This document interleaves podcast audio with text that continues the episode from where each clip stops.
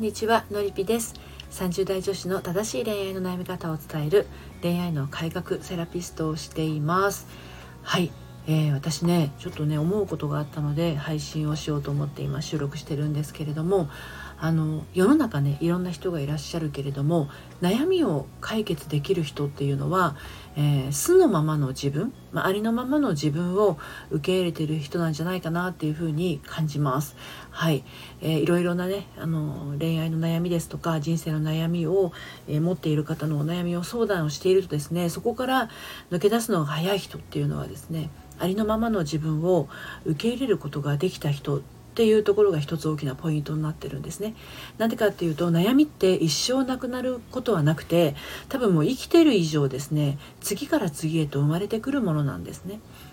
自分には無理だとか、えー、自分にはできないとか自分じゃダメだってねそう思うこと私もあります。だけど時間っていうのは前にしか進まないし悩んでる時間もね命を削っているわけなんですね。でこういう時にあの自分一人のね穴にこもって殻に閉じこもってねじっとしているのも一つの方法だしあのポジティブになれるようなそういうなんだろうな策を取るのも一つの方法だと思うんですね。はい、でね私思うんですよ。あの私はこういうふうになりたいとか私はこういうふうに生きていたいとか、まあ、そういうのが見つからない人とかあとはそういうふうに思っててもなかなかそうできない人っていうのはあのそうできてる人とか、まあ、すでにそうなっている人の近くにいないんじゃないかなって思うわけですね。でそういうできてる人とかすでにそうなっている人の近くにいるのが実は一番そういうふうになりやすい近道だったりするわけなんですね。まあ、マインドがその人に自然な形で近づいていくからなんです。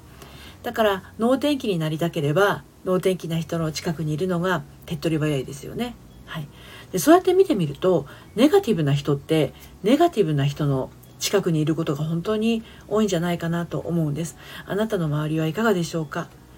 あなたはまさか友達のねお友達の愚痴の吐き捨て場とかになったりしてないですよね？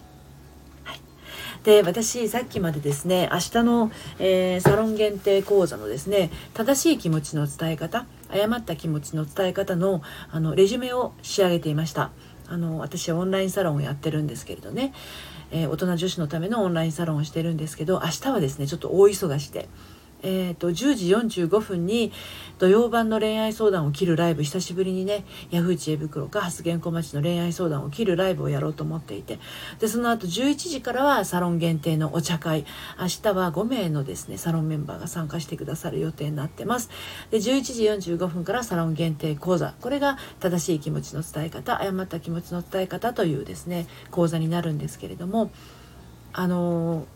能天気マインドっていうかね人生を存分に楽しみたいマインドで生きていきたい人向けのサロンなので皆さんね入ってきた時はですね思いっきりネガティブモード全開だったんですよ。でそれがあのメンバーと一緒に進んでいくことによってあの要は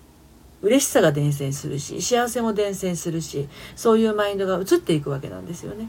でそれによってあのお茶会も最初少ない人数だったりもしたんですけど徐々に増えていったりとかサロンの中での今日の積み上げっていうところでではですね皆さんがその今考えていることとかそういうものを他のなんだろう日常生活ではなかなか吐き出せないものをですね少しずつこう出せるようになっていくことによって